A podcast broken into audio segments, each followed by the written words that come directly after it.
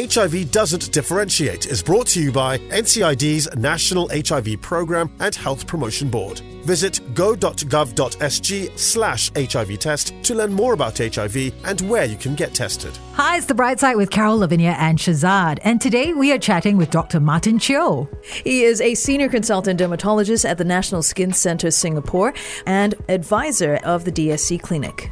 So, Dr. Martin, or Martin, as I should be calling you, previously we actually talked about, you know, what is HIV, how often you should get tested. But for today, we're going to go into really debunking more of these misconceptions about HIV and even patients living with HIV and the benefits of early testing. So, why do you think people actually fear HIV?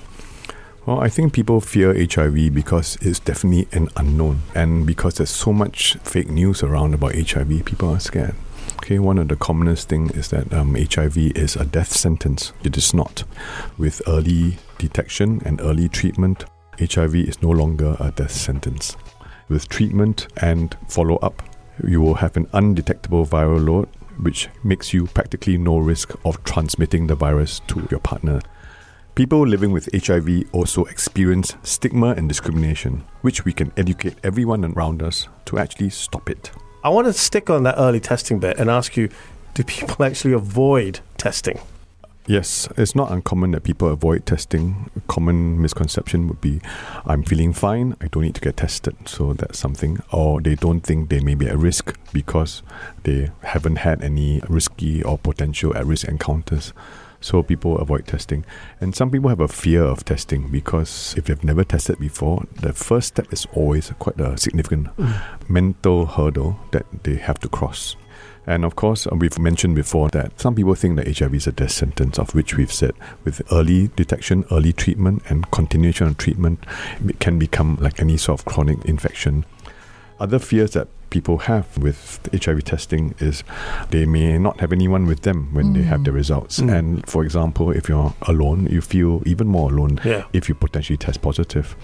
And of course, in this day and age, people also worry about confidentiality issues. Ah. They're not sure that information is kept secure private and confidential. So we just have to reassure our patients and our friends that these results will be kept confidential. And in this episode, we'll talk about anonymous testing. So, I mean, that would be another avenue if you're extremely concerned about some of these things like confidentiality. And this whole idea of anonymous testing, what does it mean? Okay, so anonymous testing is when you go to a test site, of which there are 10 around Singapore. This information can be found on the Health Promotion Board website. Your name and IC number is not taken down at the test site. So you go in and say, hey, I want to do an HIV test anonymously. They'll give you a basic form to fill up, which does not include any identifying details, name, NRIC or sorts. You get some pre test counseling. The test is done for you and then after that you'll have post-test counseling depending on your result.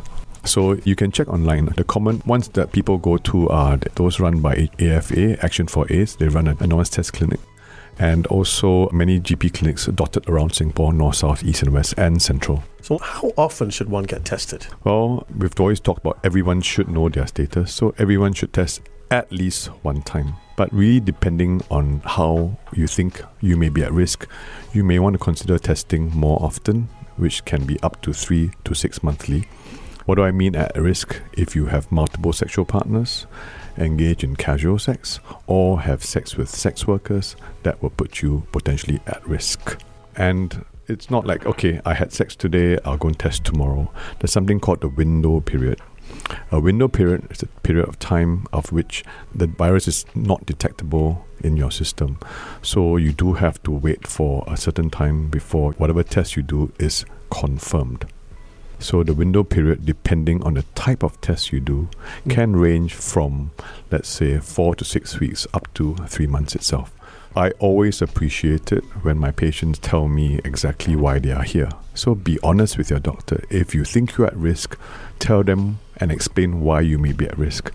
If you tell me you've had sex two days ago, I take it down as that. Mm. But if you had sex one month ago, six months ago, then I can actually tell you or counsel you the appropriateness and what sort of testing you should be doing. The clear thing here is be honest, otherwise you're not helping yourself. Yeah. Bottom line is be honest with your healthcare provider, stroke doctor, stroke nurse about your sexual history. Martin, you shared with us the importance of getting tested, but where can we get tested?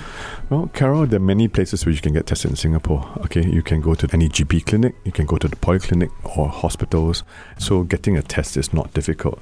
If you're concerned with the process itself, there are many videos around that can tell you the exact process of which blood is taken, blood is tested, and then you'll be informed of your results either on the spot or within a few days. So I'm so surprised to learn that there are actually HIV self testing kits. Where can you get them from and how do they work?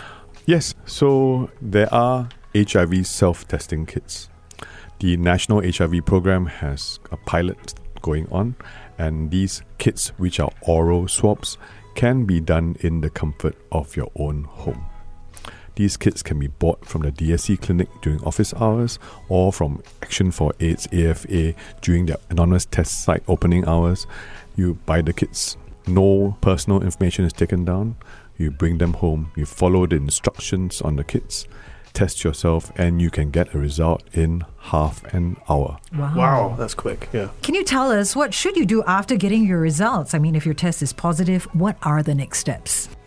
So, depending on what sort of tests you've done, rapid tests would have to be confirmed. And once that is confirmed, people who have confirmed HIV positive can seek treatment in various hospitals or in the private sector.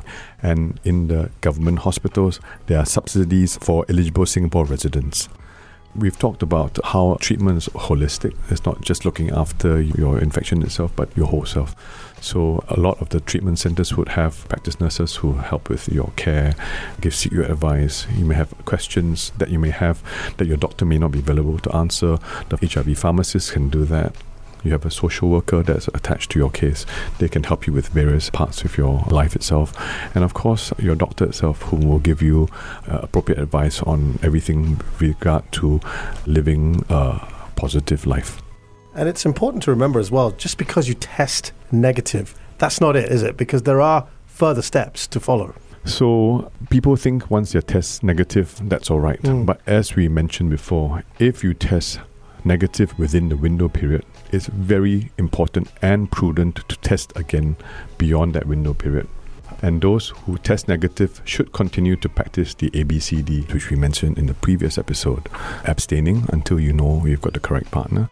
B, being faithful to a current partner. And of course, if you know that whatever behavior you are engaged with is potentially at risk, change it. So another B here, behavioral modification, behavioral change. And C, correct use of condoms. Not only correct use, but consistent use. Mm. And D here will be detection.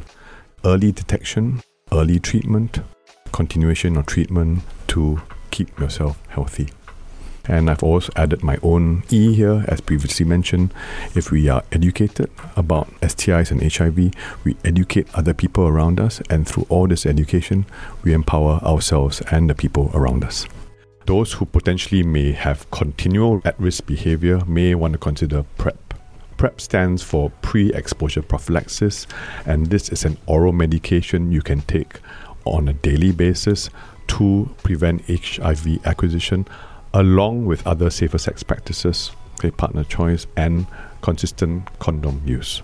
Thank you so much, Martin. Do you have any final advice for our listeners? HIV doesn't differentiate. Everyone should know their HIV status, so everyone should be tested at least once and every three to six monthly if they think they may be at risk.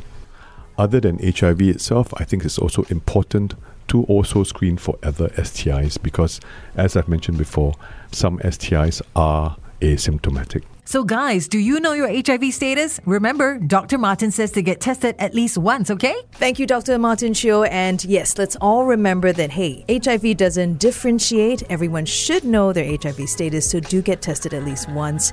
And you can head on over to go.gov.sg slash HIV test to learn more and find out where you can get tested. Thanks for tuning in to HIV Doesn't Differentiate, brought to you by NCID's National HIV Program and Health Promotion Board. Visit go.gov.sg slash HIV test to learn more about HIV and where you can get tested.